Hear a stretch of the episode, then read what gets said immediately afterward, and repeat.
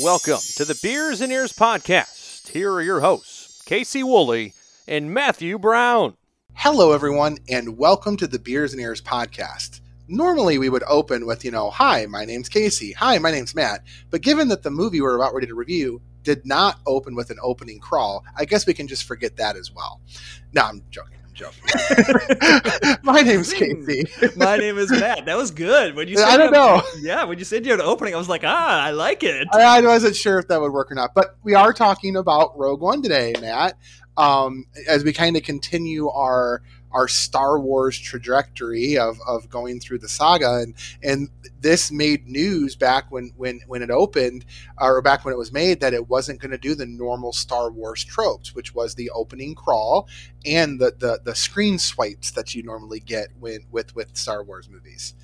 Yeah, I think putting this movie in context, this comes out a year after Episode 7. So, Episode 7 was 2015, Rogue One comes out in 2016. And at the time, I remember this movie. It wasn't being, even. It wasn't even a year though. It was like five months. It was- Like, it was quick. December, and then it was April. Like it was, there. very quick. Yeah. And I remember, you know, talking with a lot of people in the Star Wars community and Star Wars fans that they were very nervous about Rogue One Yeah. because it was, well, what is Disney going to do with it? Is Disney going to like kidify it? And what is a Star Wars story? And are they going to retcon a bunch of stuff that's going to be awful? And are they going to, it, it was this very, everyone was very, very nervous about it. Well, it was. It was. It was kind of made with this announcement of of this idea of this anthology series that they were going to be making.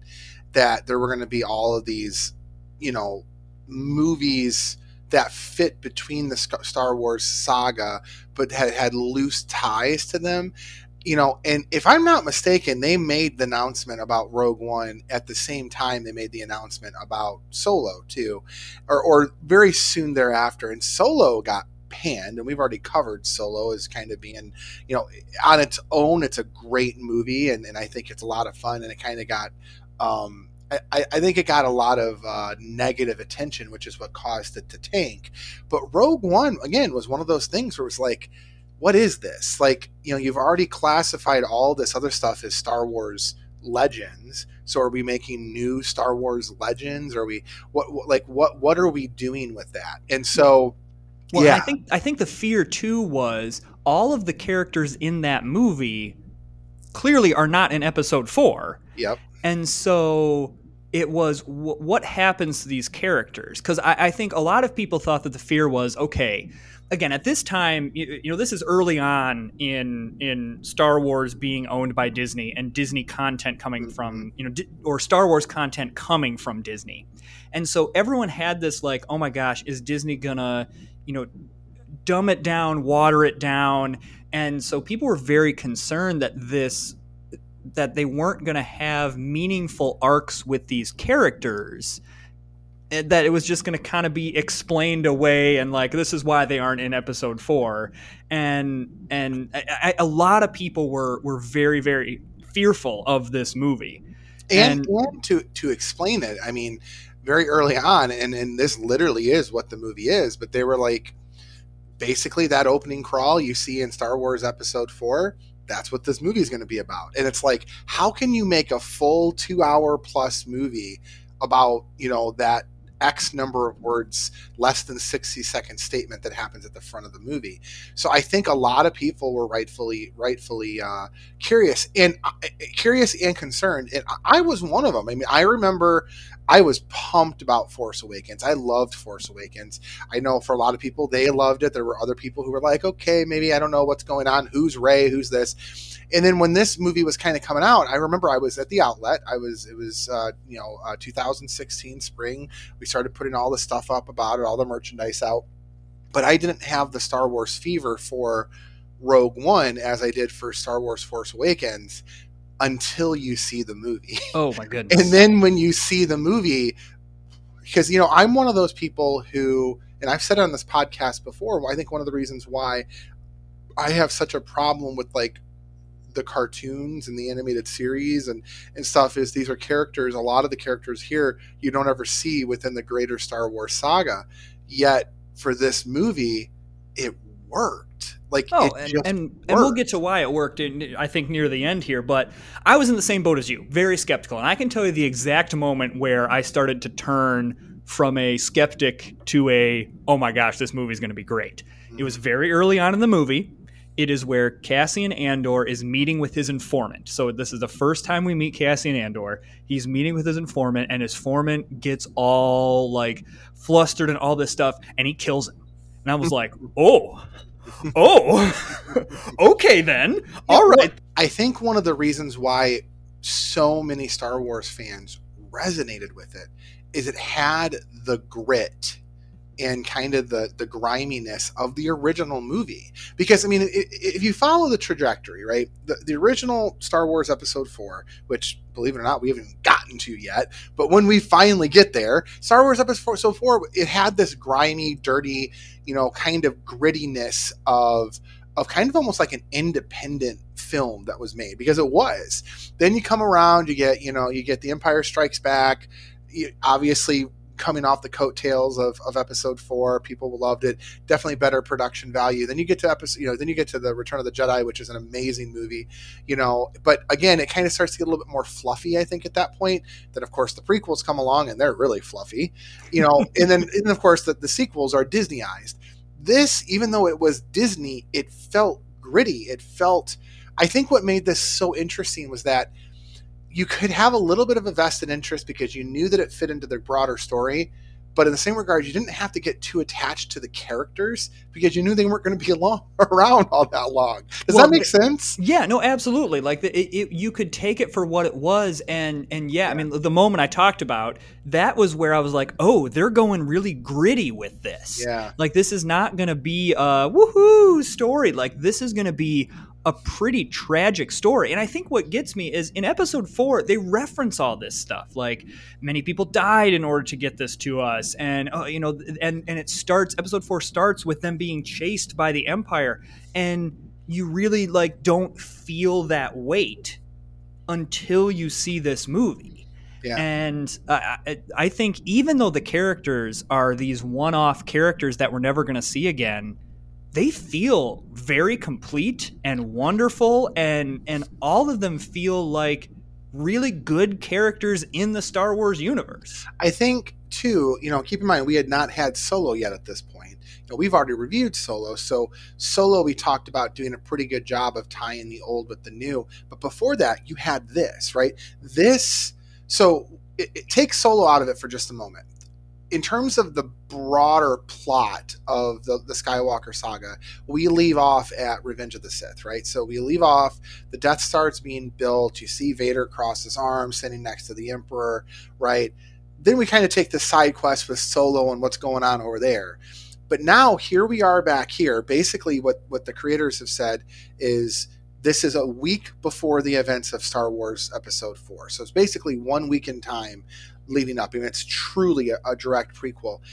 What I love about this movie is they do such a fantastic job of tying those tying those connections that were left from episode 4 and were left from episode 3 which took place 20 plus 25 years 30 years apart right in, in terms of when they were made lucas leaves such great connections in episode 3 that can get picked up in episode 4 and this is kind of the thing that ties them all together you know like it, i'm, I'm going to use the example of, of jimmy smits like friggin' Jimmy Smits comes back and reprises his role of, of Leia's adopted dad. Um, uh, uh, what's or, or Senator Bail Organa. Organa. Yeah, Senator Organa. Like, how amazing is that? Or again, you get Mon Mothma uh, in there. You, you, you get you, you get all these.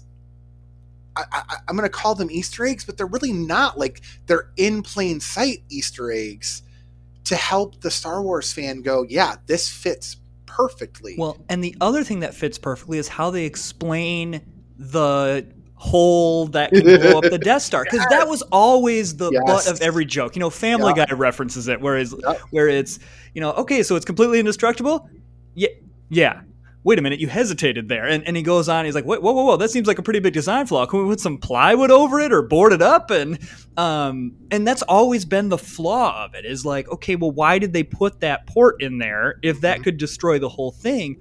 this completely explains that that this guy didn't want to build this thing and so made a small design flaw that no one would notice that could defeat the Death Star. That to me is an absolute genius put in there and completely makes sense in terms of of how the Death Star was built. It's a retcon, but the way a retcon should be used. It's not.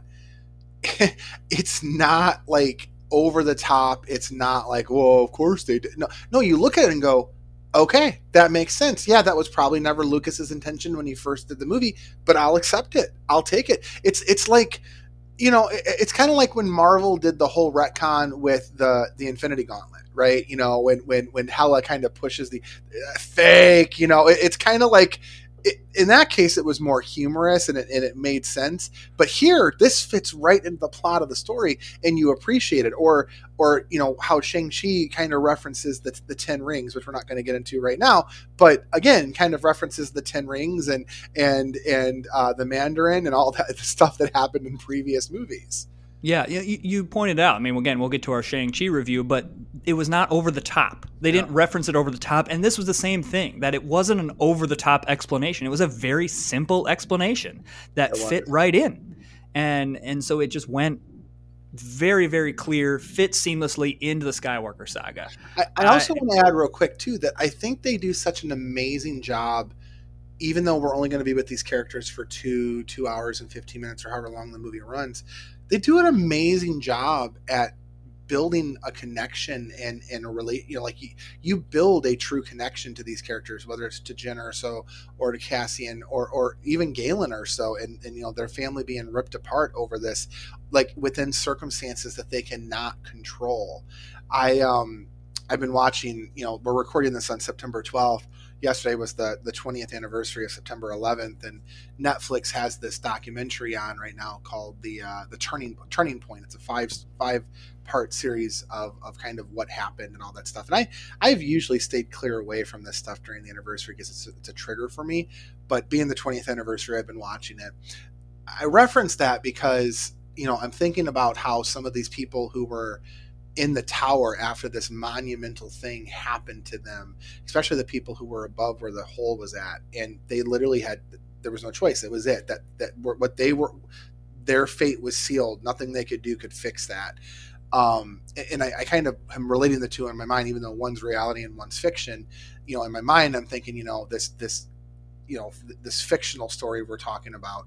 You know, their fate was sealed in a lot of ways, yet we were still able to connect with them by watching them the way that we did and the way the showrunners made the the um the, the the movie. You know, does that make sense? What I'm trying to say? No, that absolutely makes sense. I don't know why I'm connecting the two in my head. Well, no, but, but it, it brings the end feels emotional. Yeah. When it very easily couldn't have. Yeah. It could have very been easily like, cool. Why should I care about that character? Yeah. Um, I think they do, and I don't. I think we'll get to the end, but I think what I love about that is that okay, so what happens to them at the end, but that that doesn't end the movie because then it picks up and it literally goes full speed ahead and takes you into episode four. Like I th- you know I love how they end this because it literally brings you up to the moment of episode four. Oh, like oh, yeah, you can literally watch these two movies back to back and and not miss a beat. I mean, we've talked about the end a bunch, so we'll just we'll, we'll skip around. Uh, the end to me, that's what it now brings episode four, when you watch for the first time without this movie, it's like, oh, okay, like someone's being chased. Awesome. This now is like, oh, Darth Vader goes on a rampage and and this disc is slipped through here and that pod is out. I mean, it is a this happened and that whole battle on on the planet, uh, which name is escaping Scarif, me. Scarif, I think. Scarif, yes. Um, has just happened. Like this is high pumping adrenaline moment. And just at the beginning, because at the beginning of a movie, usually it's not the high pumping adrenaline. It's usually the, okay, we're easing into the story. Whereas now, I watch episode four and it's like, oh my gosh, like this is now, it, we're hitting the ground running. have you seen the YouTube um, uh, conglomeration that someone's put together of that? So they took the last 10 minutes of episode uh, of Rogue One in the first like 10 minutes of episode 4 and literally jammed them together but took out the opening crawl so oh, it no. just continues so it just continues with what what you saw in Rogue One right through episode like it's almost like its its own scene yeah. I'll tell you what, it does exactly what you said. It, it, it literally is like it just flies right into it. Yeah, that's and, and that's that's what I loved. I just loved about it. Mm-hmm. Um, and that whole, I mean, the Darth Vader showing up. I know people are like people poke flaws in that, but oh my gosh, like that hallway scene where he just mm-hmm. destroys everyone. I was giddy watching that in the theater. That that I I think there were people cheering as that was happening because that's like true Darth Vader right there. Like that is, you know, he he is truly like you know an evil guy in that moment. That scene, and I think the scene when he's he's in his um on his his, his planet and his kind of his his his castle or his you know mm-hmm. his lair, if you will, and and Krennic goes to to visit him um, which, by the way, if you, you you know a little bit about Star Wars lore and Star Wars history, that is straight up out of some of the um, the Star Wars Legends stuff. Mm-hmm. Um, his his chamber and his lair and stuff there, and him having his own planet, and it later surfaces that planet that he's on surfaces later on in Episode Nine. It gets talked about. Yeah, yeah. I, uh, that the line that Darth Vader has where he says to Krennic, "Be careful not to choke on your ambition." It's mm-hmm. like, ooh, mm-hmm. man. Yep, I love it. The other thing that I have to point out, it's not a Star Wars episode if I don't reference the cartoons. Um, uh, in Star Wars Rebels, in the later seasons, so seasons three and four, there's the the the main villain there, Grand Admiral Thrawn, is. Uh, pushing his TIE fighter project. He's got this new TIE fighter that's faster, better shielded, all this stuff. So he's pushing that. And it's having some trouble getting off the ground because the rebels are sabotaging everything. And so Grand Moff Tarkin will come and visit in some episodes. And he references, like, yeah, this TIE, this TIE fighter project is really cool, but Director Krennic's Death Star project is, you know, we've been very impressed with it, and we're looking at moving forward with that. And I think that's an interesting connection of there of like, oh yeah, this is all happening over here, mm-hmm. while th- and there's different things within the empire that are trying to get done.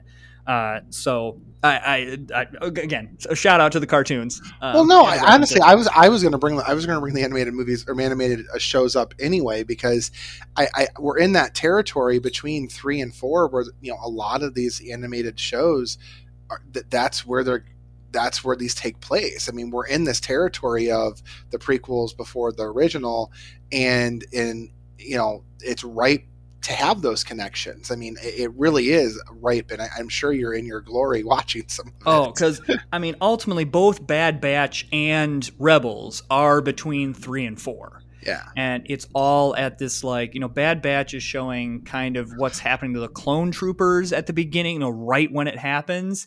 And Rebels is kind of showing the beginning of this rebellion, which um, both of them uh, have are, are do a, an interesting job at that. I, I, I thought Bad Batch ended very well.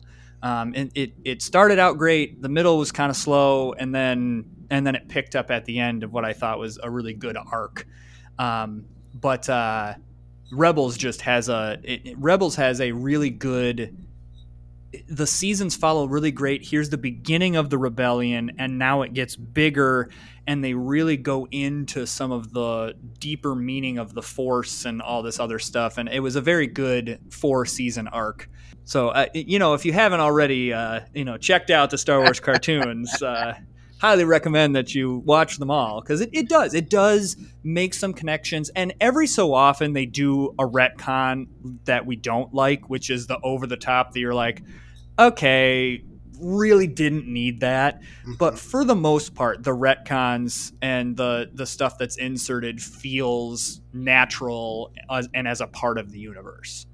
I think it's also worth pointing out as we kind of move forward the conversation here that I don't think we would have the smorgasbord of the Star Wars content that's not Skywalker Saga that we have now had Rogue One not been as successful as it was.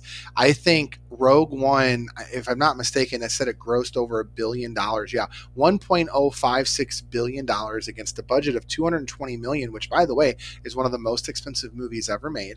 Right, so it grossed over a billion dollars. It actually won some Academy Awards for some special effects and things like that. and again, it, it is a very, very well received Star Wars movie in the Star Wars universe. Had all of that not happened, we would not have The Mandalorian right now. I, I think Rogue One paved the way to show that you can tell these tiny stories within the broader universe and make people even tie them slightly, just slightly. You know, I, I think the I think the the Rogue One gave us the the Luke Skywalker cameo at the end of Mandalorian season 2 because it showed us that you can tie it to this broader universe that everybody knows without having to lay it on thick. Um, and and I think honestly that was the start of, of where we're at right now. I, I would argue that right now is the prime time to be a Star Wars fan out of any point in history, even when the originals first came out, because you have so many options to, to in, envelop yourself in the lore of Star Wars. And I don't think any of that could have happened without this movie. Oh, I completely agree. Because they would have, I mean, already you kind of see the effects that Solo had, where they had a bunch of other like Star Wars stories planned and yeah.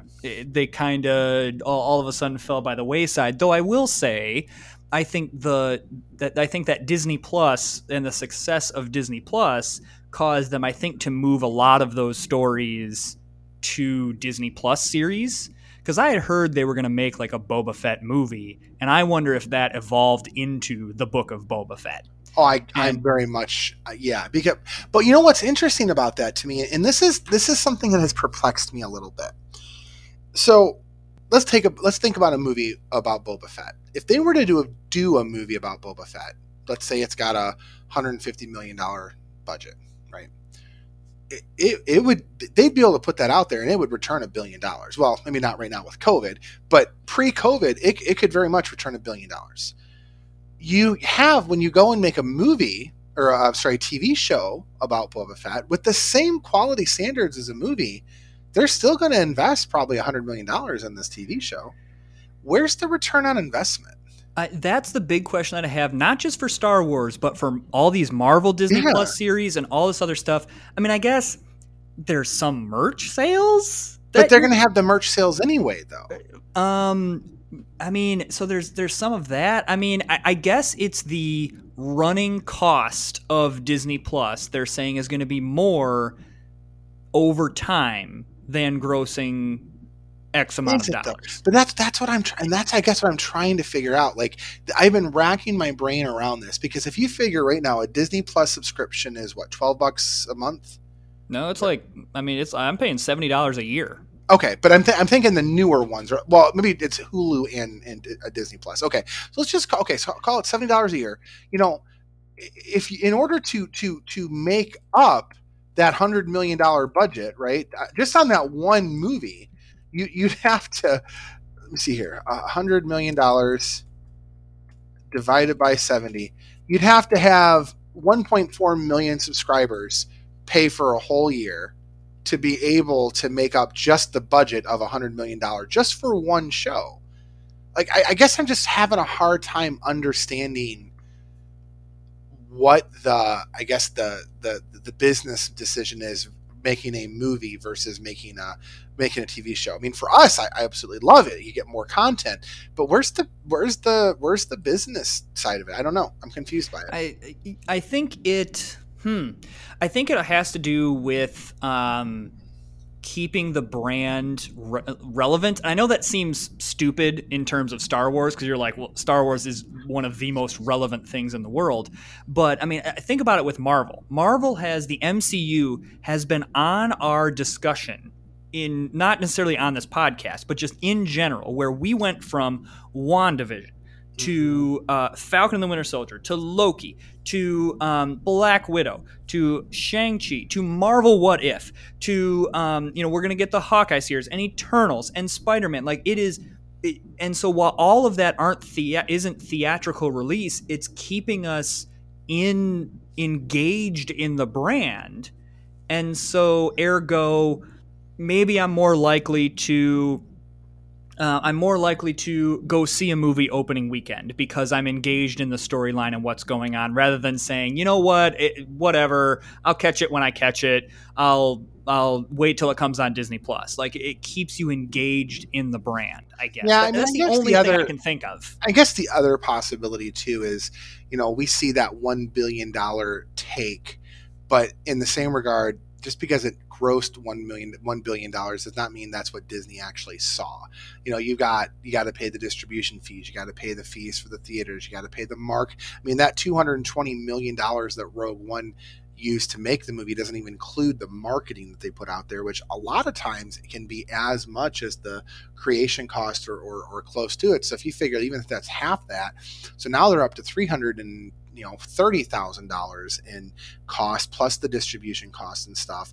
So I guess and I guess I can see how maybe this suddenly you don't have to worry about all that because it's just in one streaming spot and you're the one distributing it. So Mhm. I don't know. I, I don't know. I guess I guess it just remains to be seen if this is a remain remains to be seen if this is a viable model going forward. I mean, I don't know if you saw they announced, I think with one exception on a, a movie they're going to put out on Christmas Eve, all the rest of the content from the Walt Disney Company is going to be in theaters the rest of the year. There's no more no Which more. makes sense. I, it, the only way that Premier Access was going to stay was if it was a boom, just a huge boom. Like we're not talking like, oh, we made a little bit of profit. Like it had to go explode to the point where they had no choice but to keep it. or I- I just- or it will come back after they've renegotiated all or after any new contracts that they have. Like my thought is these movies they have in the can already, the contracts about the money and who gets it and where it comes from, it, it doesn't include streaming rights. Where I think this whole Black Widow lawsuit, I think is going to make them rethink their contracts. Yeah, well, I think agents of actors and actresses are probably already Yep. for new movies going okay um, because that was a big thing i remember listening to a podcast of someone who was in the movie draft day which is a football movie and um, it comes out on tv all the time around the NFL draft because people are like, oh, the NFL draft's coming. Oh, cool, draft day. I'll watch that. I'm in a draft mood. And he was saying, like, he gets, you know, a small cut every time that that movie is on TV. Mhm, mhm. Well, if it's exclusively on a streaming service, I don't know. Like, I don't think he, that actor, would get that kind of cut. And I think that's the whole crux of this argument right now is how, how do you yeah. but also if it's exclusively on a streaming service i don't know how that contract is going to get negotiated to a point of like um is it downloads? Like, do you find yourself like one one hundredth of a penny for every download or something? You know, like or every stream, or every time someone hits play. And the thing about it is, is Disney Disney doesn't release that data about about how many times a particular movie is shown or what you know percentage of traffic is from what. So, anyway, we are way off yeah, topic. you know, whatever um, okay let's let's go um favorite characters we, we always talk this favorite characters from rogue one Oh my goodness. Um, let me see here. Hold on. Honestly, I think as as I think through it, I, I am a huge fan of K2SO. I really like the way he's played. Um, Alan Tudyk just does a phenomenal job. I also think Forest Whitaker as Saw Gerrera um, does a really good job. Again, not I know he's in the in the animated the animated shows, and you kind of introduced me to how he was in the animated, and I've watched a couple of the animated with him in it, and just kind of see his life as an old man now. It is really interesting, and to watch the way that he plays that. Um, so I I would say that would be a, uh, either K2SO, um, Saw Gerrera, or or even Jyn Erso. and i'm going to interject here what i love about how star wars has set this up is you can watch this movie and appreciate saw Gerrera as a character without having that previous knowledge Absolutely, So yeah. you didn't have to come into this movie being like, wait, I gotta watch four episodes of a cartoon before I go into this movie. Like you, you can you can get a sense of who he is as a character Mhm. without that. Um, yeah, I, I'm in the same boat with you know K2SO. I think just rocks it, and I think his his death at the end is is a very emotional death where it's it, he's holding off the stormtroopers and finally just gets overwhelmed and takes out the uh, takes out the control panel. And, and that was just uh, to, to go out like that was just awesome and his lines were the funniest. His snarkiness, um, I, I love.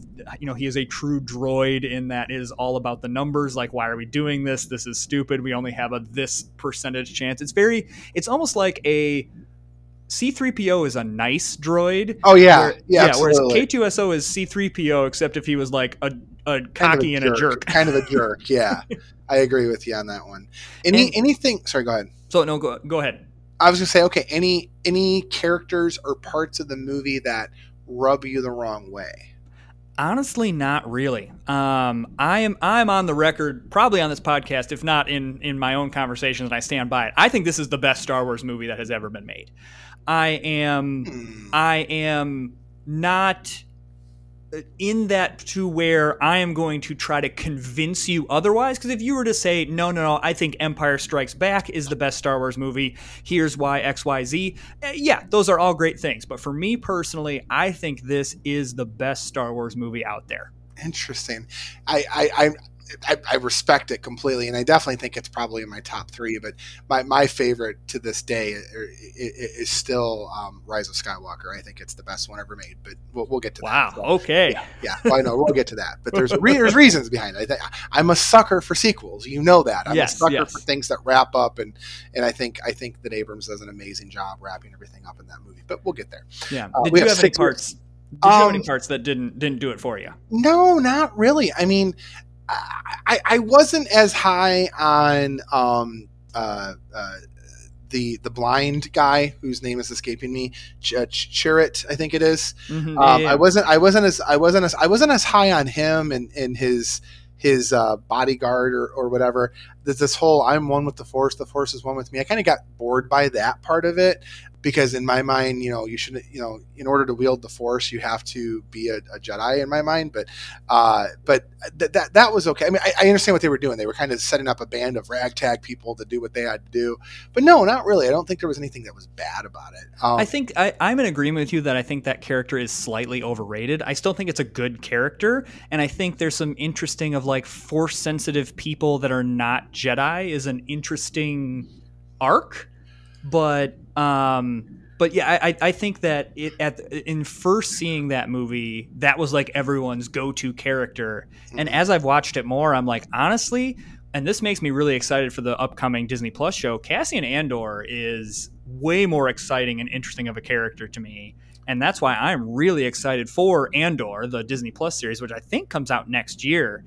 And the whole spy network, like a Star Wars spy show. Heck yeah, I'm in.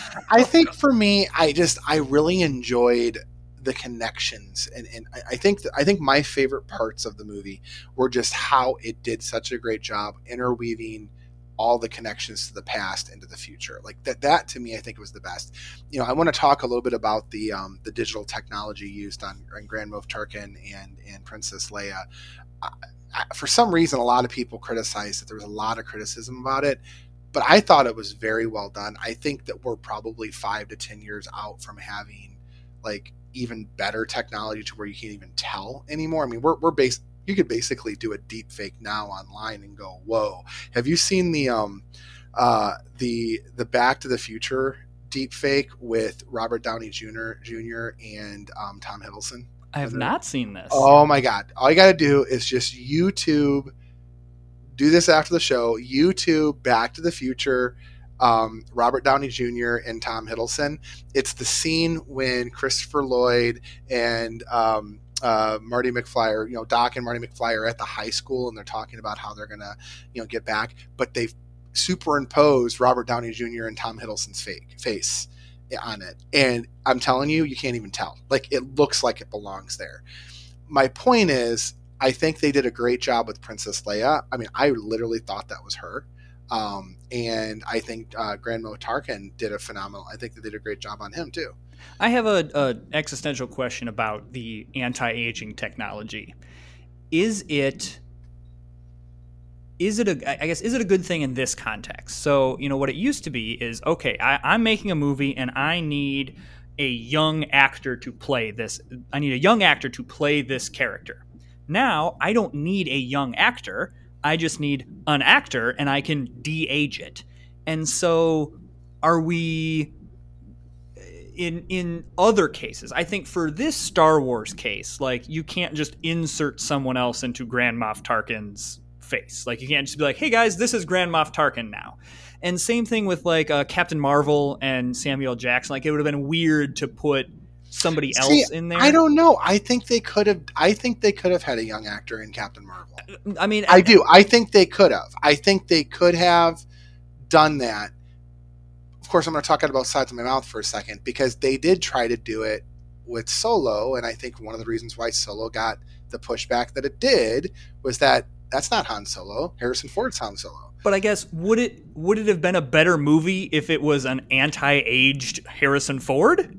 You mean uh, in actual I aged? Like yeah, so like Harrison Ford de-aged? played played I in Solo, but just they anti-aged him down. I don't I don't think that necessarily was the problem. I think that that whole argument I think is a fake argument.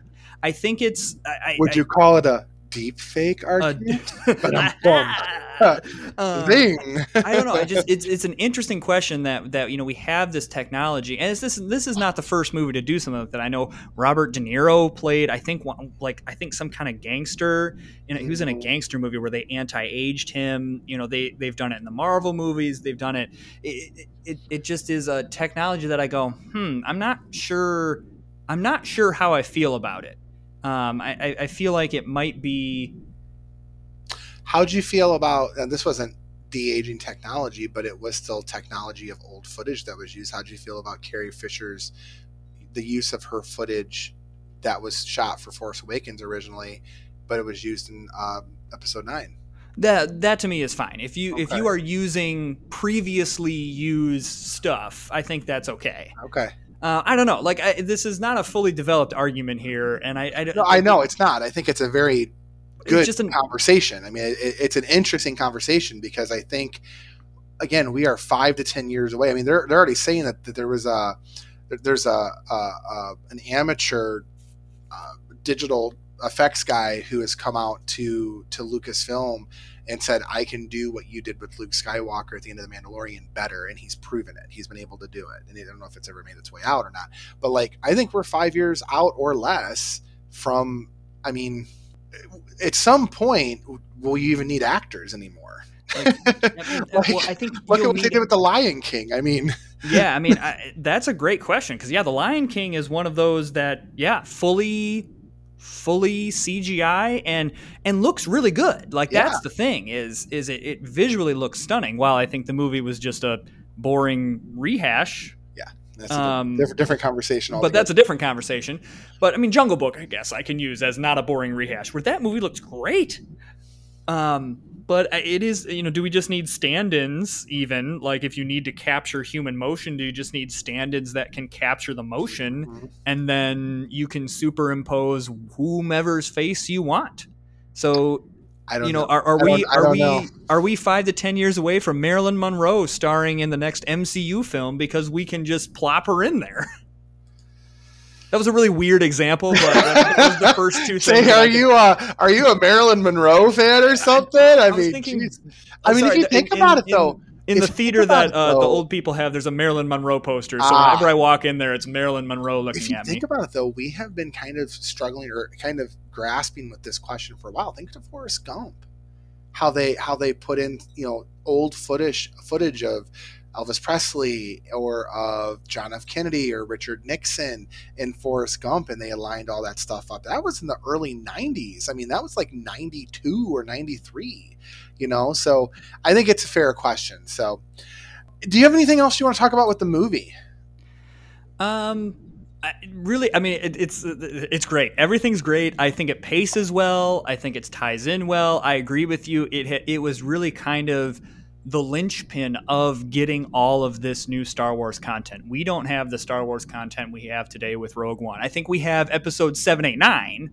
But I don't think we're, and maybe The Mandalorian gets made, but I don't think we're looking at all of this content. And even I wonder too if if this also created more okay, I like stories that are not episodic, so I Mhm. am going to go check out the cartoons now. Oh my gosh, I like this. And so now does this mean that we're getting more cartoons because of that? Like, is Bad Batch a thing that is a thing, It- or does the the final season of the Clone Wars get made if we don't have? I, I think this is a very big linchpin in the Star Wars universe.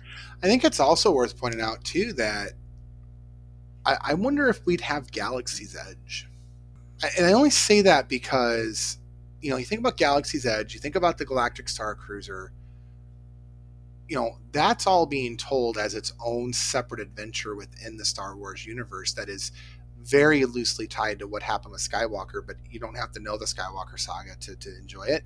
I'm almost wondering if if you know they saw the success of Rogue One. I mean, I don't know. I, I think Galaxy's Edge Galaxy's Edge might have exists, but I'll yeah, bet it's not. Your own story. yeah. I'll bet they right. put it in some kind of timeline of like, um, of you know, this is the planet in between episode three and four, and here's what's happening. Like, Mm-hmm. Yeah. really, it it's it's kind of you know the Galactic Star Cruiser is your own story. Galaxy's Edge, yes, it's set in a time period, but also that seems to be coming more and more loose as the time goes on. Mhm, mhm. Um, so, and I think they're becoming more okay with it because fans are becoming more okay with the idea that, yeah, this can just be its own thing. I don't need it to be in this specific time period. Yeah. Okay. Any other thoughts before we uh, get out of here? It's been kind of a slow Disney. You know, Disney released all that stuff, and then it's kind of been slow Disney news. So uh, there's not Okay, really They're not trying to suck money out of us right now. yet. Um, Yeah. Knock on some um, wood, I suppose. Um, so we'll we'll you know we we usually start off the show with a you know a bunch of news, but there really just wasn't much to report at this at this point. So Yeah. So next week we've got. Uh, I just just looking at it. Hold on. I think uh it's our discon- we're doing a discontinued Yeah, crossover. discontinued Disney next week. That's what it was. Is yep. So discontinued Disney next week, and then the week after that we have got the um, Shang Chi review, That's right. and then the week after that we have got the Cruella review. You know what's hilarious about that is I literally after we talked about that I've already watched it again, and I plan to watch it again. That movie. Have you seen it yet? I have not. I've been, I've been Oh. waiting. It is so good, so good. Like you and your has your wife seen it yet? No, she has not. The two of you need to sit down and watch it. Like it, Okay. you're gonna like even if, even if it's not for like because I think you need to watch it together and then maybe if you want to watch it again as like a recap. Like it's that good, Matt. Like this is one of those movies you can Oh, watch man. over and over again. Like See, I'm I'm really apprehensive. I hear what you're saying, but I'm just really apprehensive going in. what are you apprehensive about?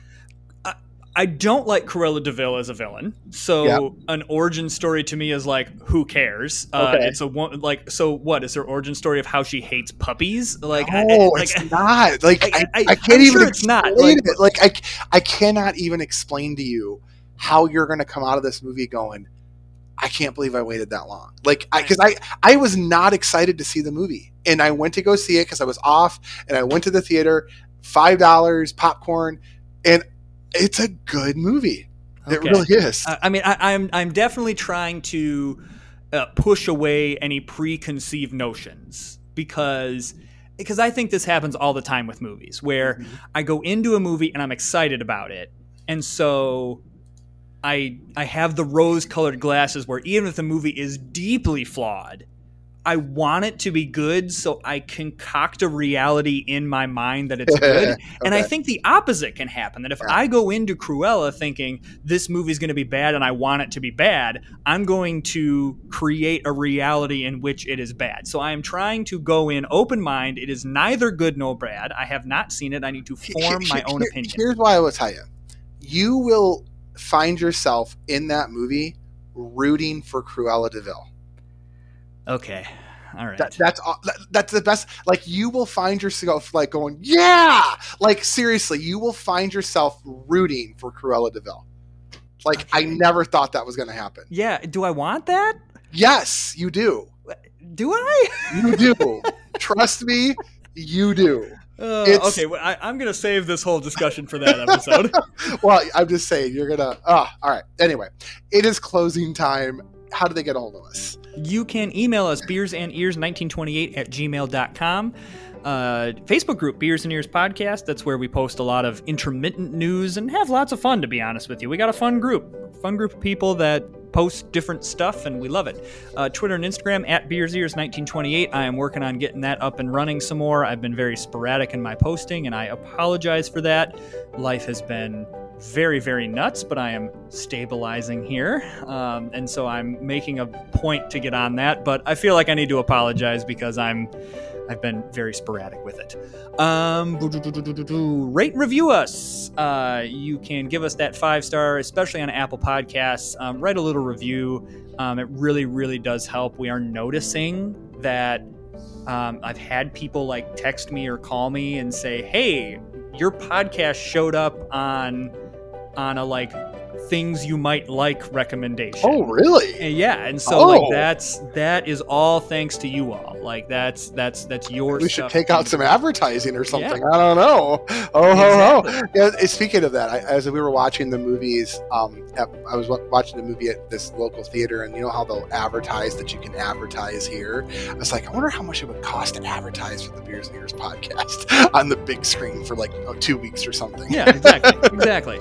Um, so uh, thank you, everyone. We appreciate it. Um, yeah, I think I think that's it. I think we raise our glasses. Yes, let's go ahead and raise our glasses. This episode has been on us. We will see you again next week. Have a great day. Bye, everyone.